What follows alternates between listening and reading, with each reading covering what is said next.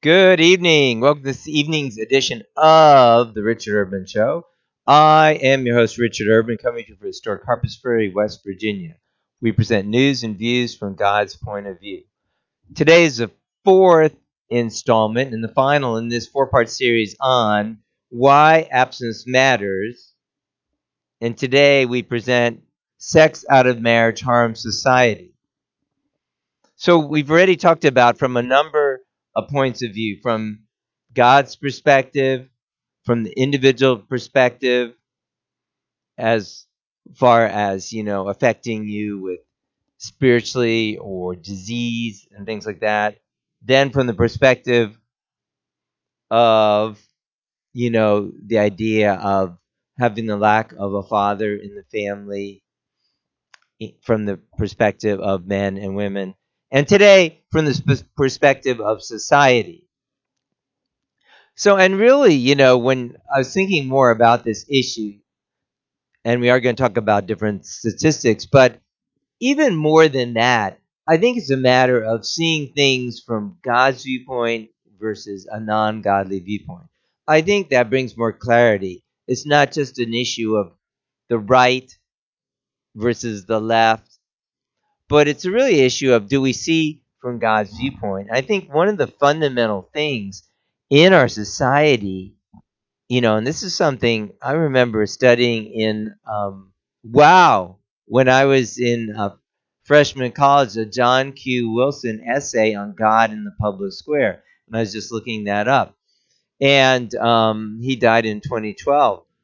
But the point is, of course, God should be in the public square. But now that has become, you know, increasingly contentious. Of course, marriage should be in the public square. But even now, that is contentious. You know, talking about marriage, or you should be married. So when we look at things, it's not just the external things. Even when we talk about fatherlessness, or for instance, the effects of, you know, sex outside of marriage, such as um, teen pregnancy, for instance, or you could say unmarried pregnancy. Well, what's the solution if you go to, um, you know, well, what was formerly like the campaign to prevent teen and unwed pregnancy? I think it's now called Choose to Decide or something like that. It's all for them about um, birth control. Well, that's not God's viewpoint. No way. So you you see, there's a big divide right there. So, what are some of the statistics about fatherlessness? What effect does it have on societal problems? And I would posit, you know, that it affects everything. Yet you don't, especially in, you know, places like Washington, D.C., but really throughout the nation, that should be the first thing. Okay, what's going on? Crime is up. Drugs are up. This is up. That's up. We have this problem. What's the number one issue you should look at? Well, how many stable families are in this area, in this neighborhood, in this state, in this city. So that's what we really need to be looking at. You know, stable families, and if families ultimately only stable if it's a God centered family. That's really what needs to be done to bring true stability. Because one of the uh, first things I looked up for tonight's program, for instance, was the statistic regarding um, divorce. So, of course, that's one way people become fatherless if they divorce. Well, in 1960, uh, from 1960 until 1995, for instance, there was a one third increase in the population of the United States. Population of the United States increased by about um, 33%.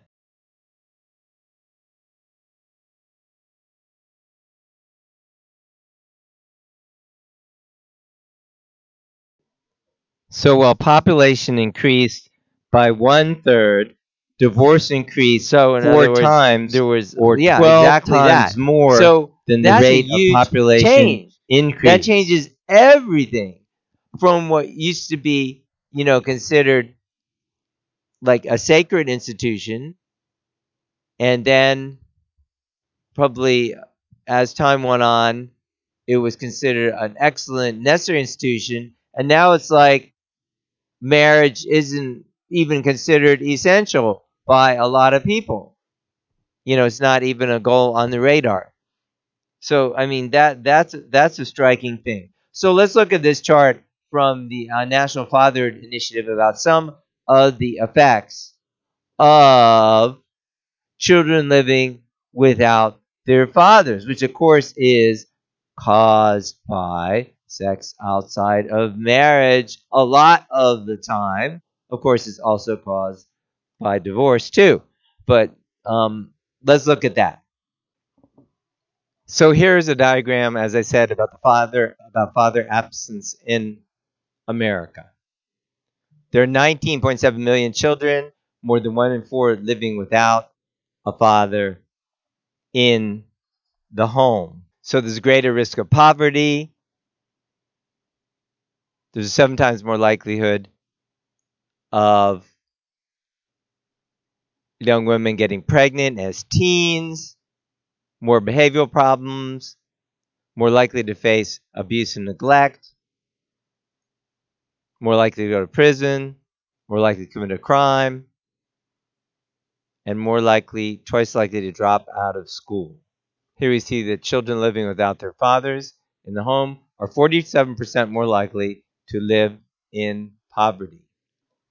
Here we see that daughters are less likely to engage in risky behavior, sexual behavior, when they have consistent contact and a sense of closeness with their dads. Women with absent fathers are more likely to have children with absent fathers. A study of neighborhoods in Cleveland, Ohio, found that the rate of out of wedlock births in a neighborhood was the single strongest predictor of six measures of childhood risk, including low birth weight rate, infant death rate, teen birth rate, juvenile delinquency rate, and school reading The likelihood that a young male will engage in criminal activity doubles if he is raised without a father and triples if he lives in a neighborhood with a high concentration of single parent family.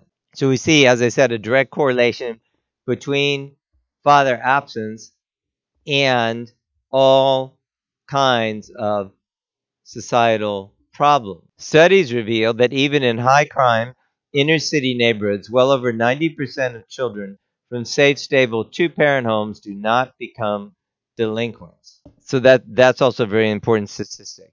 So what do we need to do? This series is called Why Abstinence Matters. Well, first of all, we need to promote marriage. So in the abstinence center education that our organization Urban Life Training does, and I encourage you to go ahead and click on the link uh, below if you're watching this on video, or go to urbanlifetraining.org and purchase access to our recording of the recent chapter training workshop where we covered abstinence center materials and also how to start a star or student teaching abstinence responsibility leadership club you know locally in in your area. So that's what we really need to do is promote promote marriage you know make that the um or abstinence from sex before marriage and marriage itself you know being the norm that you know youth are are a- aiming for in their lives. When we do this, overall societal uh, well-being will increase greatly. Like it's estimated that you know, for instance, cost also you know things like the economic cost of teen pregnancy is something like an average of sixteen thousand dollars per you know child, and things like Medicaid and you know public assistance. So but like I said, a lot of these things they require not not just talking about oh if fathers are more involved, but promotion of marriage itself, and this whole idea, you know, also that you know you can't include God in the public square. Now, of course, we have many materials, and the um, workshop I referred to is you know not a faith-based workshop, but yet ultimately, when we do look at um, marriage, an important factor is you know, what is God's viewpoint of it? And we see that societies declined greatly when we stepped away from that. For instance, in about 1970, the United States started um, states first was California, proving no fault divorce, meaning before divorce was was much more rare and was much more difficult. So you had to have a reason to divorce, like infidelity or abuse and those kind of reasons. And you know, so divorce, you know, divorce, uh, divorce was extremely, you know, much less common. So there, that's what I was referring to early in the program. Like in 1960, there were 393,000 divorces in the whole country. And by 1995, that skyrocketed four times, as I was explaining, to um, almost 1,200,000. And, you know, it's been a large number ever, ever since then as well. So these things are affected by changes in how society views marriage and views things from a God centered perspective. So, from God's perspective, of course, marriage is important. We've been pointing that out from the beginning. That's the way God created for humankind to live and to procreate, and most importantly, to experience love can only come when you have an object partner. So, this confusion of you know what sex people should be and confusion of God-given rights and rights people created for themselves really has to stop. And even the different Supreme Court justices like uh, Justice Stevens and even Gorsuch in the Title VII decision talking about, oh, well, you know, we can't discriminate because it's LGBTQXYZ. Uh, hello, that's not a God given right. How about if I say that people who have a depressed side of the nose, then they have a God given right? Look, what I'm trying to say is it depends on what God given rights are given from God given traits, aspects, i.e., we're human, i.e., we're male, i.e., we're female. Inborn traits, not things we just chose. So that's why the whole homosexual question and LGBTQ and all these things, it doesn't mean that people um, don't have rights and freedoms, but they're certainly not guaranteed by the Constitution these so called rights and this mass chaos and confusion. So the same thing with marriage and fatherhood. Those it's very easy to see what's right and wrong. Obviously, children should grow up with parents. Duh. Obviously, they need a mom and a dad. Duh. They don't need you know two men or two women or whatever other combination or to be in the you know care of uh, the state or something like that. So this is what we're talking about as core issues of breakdown society, and also we need to um, look at God's viewpoint. What is God's viewpoint of these things? So that's my message for tonight. We've been talking about um, why abstinence matters, part four. Sex outside marriage harms society. I hope you will be blessed this week, and take care. And we will see you next time.